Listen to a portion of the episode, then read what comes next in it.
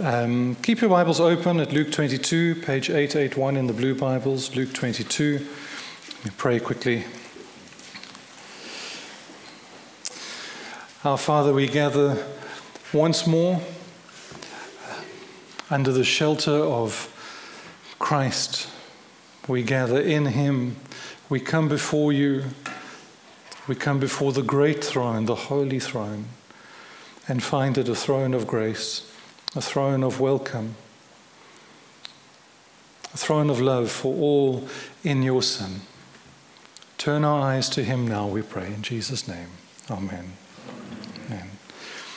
In, um, in one of his letters, the Apostle Paul said that the great goal of his life was to know Jesus. That I may know him, he said. That was what Paul wanted more than anything else in life to know Jesus. A little later this evening, we're going to take communion. And uh, often when we take communion, we read from 1 Corinthians chapter 11, which reminds us of Jesus' words that when we eat the bread, when we drink the cup of communion, we should do so in remembrance of Him. But I wonder if you've sometimes maybe done what I've sometimes done and heard Jesus' words as, Do this in remembrance of what I've done for you. We see the bread and the wine, we think of his body, his blood, we think of the cross, and it's certainly right to remember what Jesus did for us. It's right to remember the cross. Please don't hear what I'm not saying. Jesus, thank you for the cross. But do this in remembrance of me, is what he said. Now, we cannot think rightly of Jesus apart from his cross, but we do want to remember him as a person, not just as the sacrifice for our sin on the cross. We can sometimes drift towards thinking of Jesus functionally only, if I can say it that way. The role he played, the job that he did. We can drift towards thinking of Jesus as something like the currency of a great transaction. His body and blood paid the price. True, but there is also a me to be known and to be loved. In the call, do this in remembrance of me. What a wonder it is that the eternally begotten Son of God wants to be known by you and by me. So, this evening in this passage in Luke, and without parting Christ from his cross, I want us to see the me, the person, Jesus, who went to the cross. Um, our passage moves along in three scenes that very helpfully all begin with the letter P plot, preparations, and Passover. From verse 1 to verse 6, Luke tells us about a plot from verses 7 to 13 of preparations, and from verse 14 to 22 of the Passover meal. Plot, preparations, and Passover. We're going to watch these three scenes with the question in our minds who is Jesus? Who is He? What is He like? Who is the one we will remember later in communion? So we'll start with the plot. It was Passover week in Jerusalem. The city overflowed with visitors, both those who'd come to celebrate the festival and those who'd come to town to profit off the crowds. Luke tells us in chapter 21, from verse 37, that every day Jesus was teaching in the temple. And we can read what he taught during that week, chapters 20 and 21 of Luke's Gospel. He taught about the kingdom of God. He taught that he was God and the Son of God. He spoke of his death, his resurrection. He foretold the fall of Jerusalem and his own return in a cloud with power and great glory. And his teaching drew the crowds. From early each morning, all the people gathered to the temple to hear him. But something else was also happening that week. Jesus had violently rebuked the corruption of the temple, and he was not at all subtle in his condemnation of the corrupt religious leaders of the day. And so we read at the end of chapter 19, verse 47 the chief priests and the scribes and the principal men of the people were seeking to destroy him. In fact, opposition had been growing um, since the beginning of his public ministry. The first time Jesus taught in the synagogue in his hometown of Nazareth, the people tried to kill him. The scribes and the Pharisees had constantly criticized and undermined him. They even tried to trick him into saying or doing something that would get him into trouble. All the way back in chapter 11, Luke tells us that the religious leaders were lying in wait for him to catch him in something he might say. In chapter 20, verse 19, they sought to seize him by force, and when they could not, they tried to manipulate the Roman authorities to do their dirty work for them. They wanted him dead. Maybe that's why Jesus left the city before nightfall each evening. It was too dangerous for him to be in Jerusalem after dark. We could add up more, of, more examples of it from Scripture, but the point is that Jesus was hated and Jesus was hunted. In fact, Jesus was hated and hunted much further back than the early chapters of Luke's Gospel. All the way back in the Garden of Eden, God had foretold the ultimate destruction of the great serpent Satan when he said, A child of Eve will one day crush your head. And from that afternoon in the garden to this night in Jerusalem, Satan had hated and hunted the child of Eve. We see the ongoing hunt in Cain's murder of Abel. We see it again when Pharaoh ordered the murder of all the baby boys of the Hebrews in Egypt. We see it again when Herod ordered the murder of all the baby boys of Bethlehem. And wherever Jesus is preached today, he is still hated and he is still hunted. Nothing and nobody is hated in the media, in the schools of this country, in our universities, at every level of social and cultural power, like Jesus is hated. Wherever he exposes the hypocrisy of sinful hearts, the lust for power, the evil of self seeking at the expense of others, Jesus remains hated and hunted.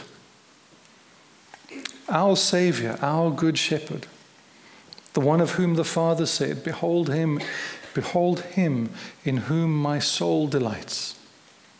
Our dearest friend, Jesus, is a hated and a hunted man. And as we come to the communion table later, part of what it means to identify with him, to express our oneness with him, is to say, We love the hated man. And Jesus was hated, he was hunted, and he was betrayed. I think it was three Sundays ago. Um, we were in our morning series through 1 Corinthians, and it fell to me in the allocation of passages to, um, to cover the section in chapter 11 where Paul talks about communion, and especially where he rebukes the Corinthian church for some of the things they were doing wrong around their taking of communion. And I was, I was preparing for that. Something Paul said in that passage really caught hold of me. I wonder if you'd turn in your Bibles to if you're in the Blue Bible, page 958, it's 1 Corinthians chapter 11.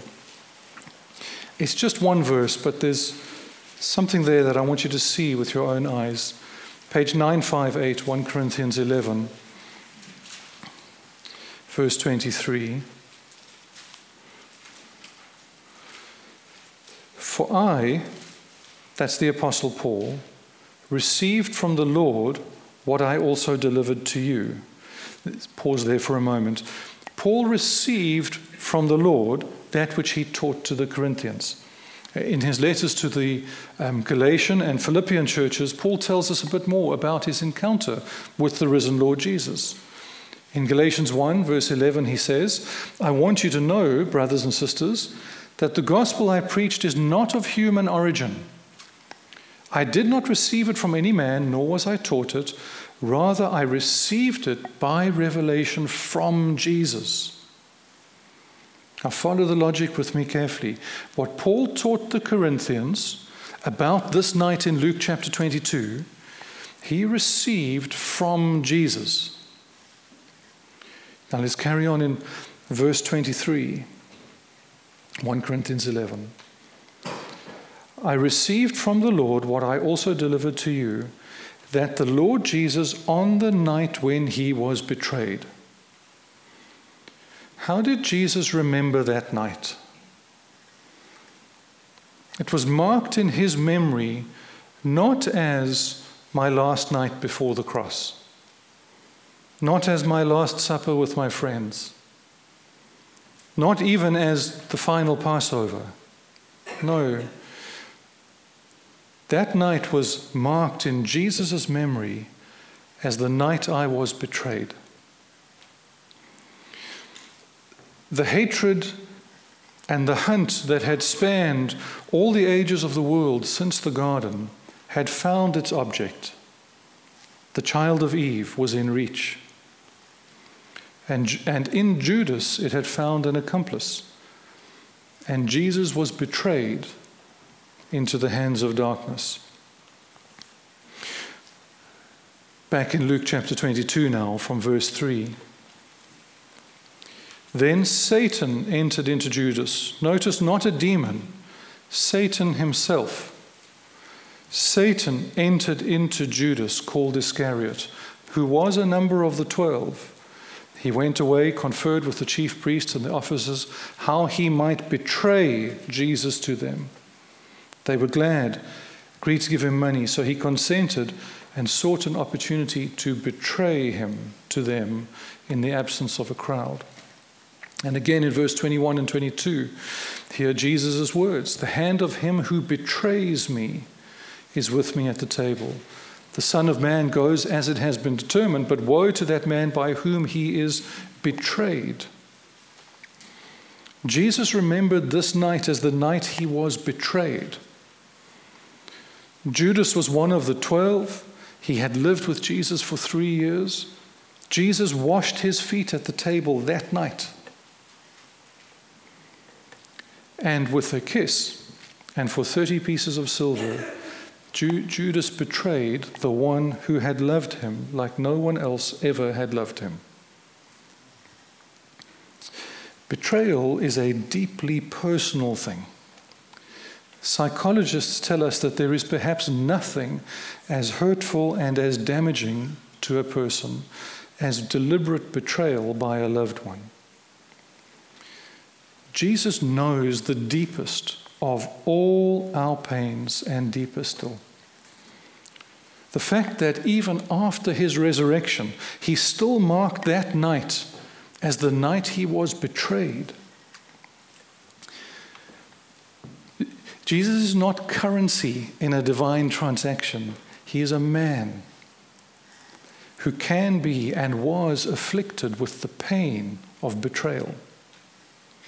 Hated as no man ever has been hated, hunted with a venom that no hunt has ever matched, touched with the pain of betrayal deeper than any other, for truer than any other was his love.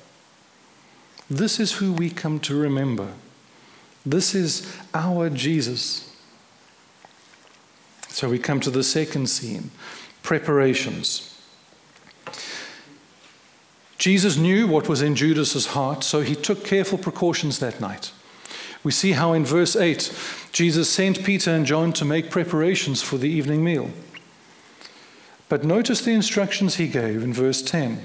When you enter the city, a man carrying a jar of water will meet you. Follow him into the house he enters. He didn't give an address or even a name or even directions to the house, let alone Google Maps. But Jesus knew that Judas was listening and that Judas was working with the religious leaders to have him killed. And he knew that the time of the Passover meal that evening would be when they would come for him if they could find him. It would be the perfect opportunity. In the past, the only thing, humanly speaking, that had stopped them taking Jesus by force was the fact that they were af- afraid of the crowds that flocked to Jesus. But on Passover night, All those crowds would be behind closed doors, huddled in small groups around the Passover meal. The streets would be empty and dark. They could have done their wicked deed in secret. Had they known where Jesus was that night, they would have come for him. But Jesus made preparations to conceal his whereabouts for a few more hours. He knew what was coming, but the events of the night ahead and of the next morning would unfold according to his timetable, not theirs. Verse 22 of Luke 22 all would unfold as it had been determined. It would all happen according to the purpose of Him who works all things according to the counsel of His will. This night would unfold exactly according to the eternal covenant between Father, Son, and Holy Spirit. Judas did not set the agenda, the scribes and the priests did not set the agenda. Satan himself did not set the agenda. Isaiah 46 from verse 9 I am God, there is no other. I am God, there is none like me. My counsel shall stand. I will accomplish all my purpose. Jesus would not let the betrayer give him the evil kiss until the prophecy of Psalm 41 had been fulfilled. Even my close friend, in whom I trusted, who ate my bread, has lifted his heel against me. He would give his life, but he would do so on his terms, in his time. At the, very, at the very time the next day when the people were celebrating God's saving grace by offering a lamb as a sacrifice for sin, Jesus would offer himself as the Passover lamb for the sins of the elect. Jesus the hated, Jesus the hunted, Jesus who was betrayed, is Jesus the sovereign Lord of history, and all things are in his hands. Not long after that night, after Jesus' resurrection and ascension, some of the believers were put in prison for preaching the gospel. We read about it in Acts chapter 4. They were released from prison the next day, and uh, the church gathered to pray, and Luke records uh, their prayer from verse 23 of Acts 4. If you want to turn there, it's page 912, but I will read it for you. Why did the Gentiles rage? They quoted from Psalm 2 in their prayer. Why did the peoples plot in vain? The kings of the earth set themselves, and the rulers were gathered together against the Lord and against his anointed. For truly in this city they were gathered together against your holy servant Jesus, whom you anointed, both Herod and Pontius Pilate, along with the Gentiles and the peoples of Israel, to do whatever your hand and your plan had predestined to take place. See, they recognized in their prayer that all the plotting of the powers of the world and of hell could only ever achieve what the Lord had predestined to take place. Jesus the hated, the hunted, Jesus the betrayed, is Jesus the sovereign Lord. And so listen to how they continued their prayer. Acts 4, verse 29. And now, Lord, look upon their threats and grant to your servants, grant to us, to continue to speak your word with all boldness. And we can read on in Acts how the Lord answered their prayer. And friends, this is great comfort to us. As we identify with Jesus in communion, we attract the hatred and the hunting of the world under the sway of the evil one. You see, we don't just remember Jesus as a bare fact. Our remembering is not just a cognitive thing. By eating the bread of his body, by drinking the wine of his blood, we take him in. We express our oneness with him. We say, Jesus, your story is my story. Let, let your life take shape in my life. Let the hatred and the hunting, and in some cases, maybe even the betrayal, that you suffered fall also on me.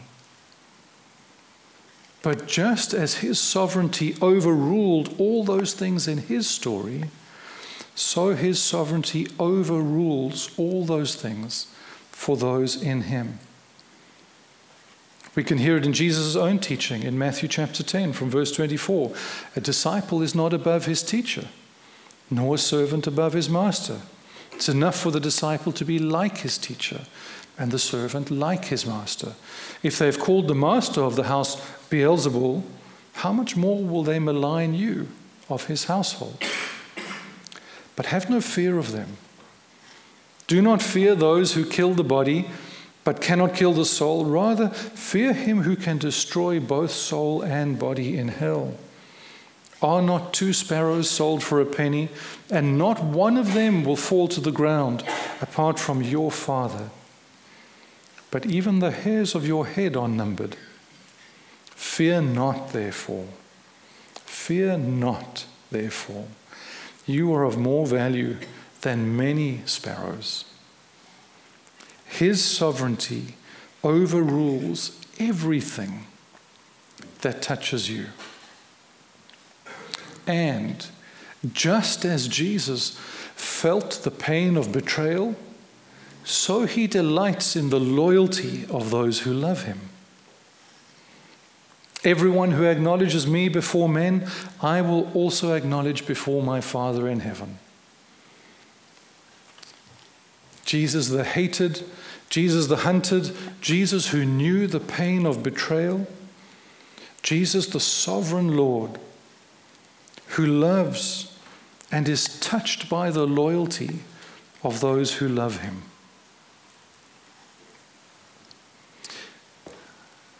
Scene three Passover. While outside in the dark corners of power, the plot between man and hell for the murder of Jesus was gathering momentum. Jesus set aside a few hours for calm communion with his disciples. They reclined at the table, and Jesus spoke some of the most beautiful words ever spoken. Verse 15 of Luke 22. I have earnestly desired to eat this Passover with you before I suffer. These words reveal something very lovely about Jesus. At one level, no doubt, Jesus found comfort in the companionship of his, of his friends, of those he loved as he approached the cross. And even if that was all there was to it, how wonderful to think that the Son of God eagerly desires the company of those he loves. He wants to be with his friends. Think of it from his perspective. He had already loved these men for endless ages before time. They had known him for three years, but he had known them from eternity. Jesus loved these men, and he looked at their faces around the table that evening with a heart overflowing with love for them. Some of us struggle with the idea that God tolerates us. He's kind of obliged to accept us because of the cross. But it's just acceptance, it's just tolerance.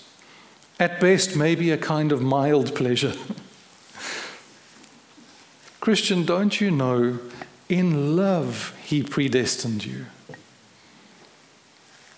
Before the ages began, Father, Son, and Spirit have loved you in Christ from eternity past. Don't you think that Jesus, who has loved you from eternity past, who is praying for you at the right hand of the Father this very moment, also longs with the deepest and the purest of human affections to take your hands one day, to look into your face and say, Welcome home, friend. Jesus, the hated, the hunted, who felt the pain of betrayal, who loves the loyalty of his friends, Jesus, the sovereign, is Jesus your friend who looks forward to putting his arm on your shoulder one day? And if that were all his words in verse 15 showed us, it would be enough, but there is more. He longed to eat this Passover with them You see, this was the last of all Passovers. All the Passovers of 1500 years since the Exodus, every single one of them pointed forward to this final Passover. After the next day, the ritual would no longer be needed because the reality it had pointed towards had arrived. And what had the Passover always pointed forward to? Well, Jesus tells us in his own words, verse 19 of Luke 22 This is my body, which is given for you. This is why the Lord had always uh, commanded Old Testament Israel to keep the Passover and all the religious ceremonies of the Mosaic covenant. This is why the Lord raised up prophets to rebuke the people when they dishonored the, those ceremonies. Those ceremonies were precious to the Lord. Why?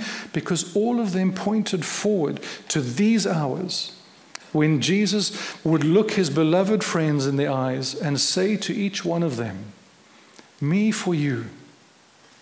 That's what all of it meant. That's what all the long centuries pointed towards my body given for you. And this is why ultimately Jesus cannot be known and he would not be known apart from his cross.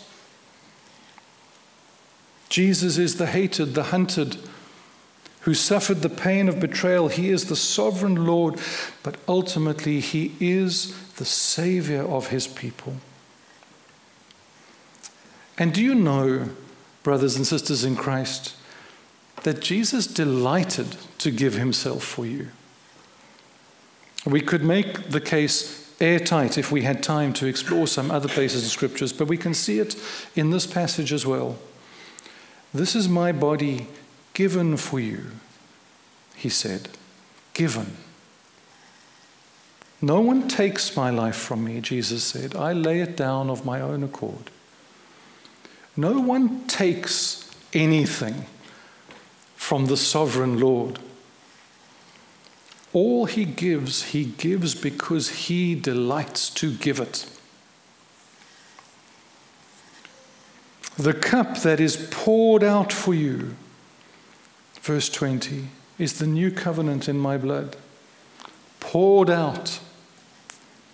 Not measured out milliliter by milliliter with a little pipette so as not to waste a single drop.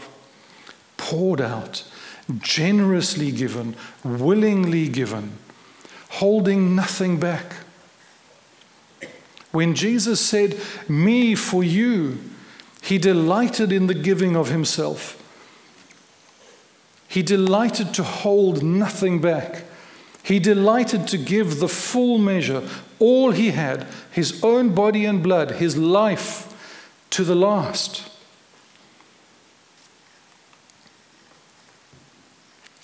And Jesus took bread, and when he had given thanks, he broke it and said to them, This is my body, which is given for you, me for you, dear friend. Do this in remembrance of me. In, uh, in a little while, James will lead us in remembering him. So let's remember him, not just what he did, but who he is our Jesus was and is hunted, hated. Our Jesus suffered the pain of betrayal. Our Jesus is sovereign, unmoved by the schemes of men. The determined will of the eternal covenant unfolds by his hand. Our Jesus longs for the company and for the touch of his friends. Jesus is the Savior. Jesus delights to look each one of his beloved in the face and say, Me for you, dear friend.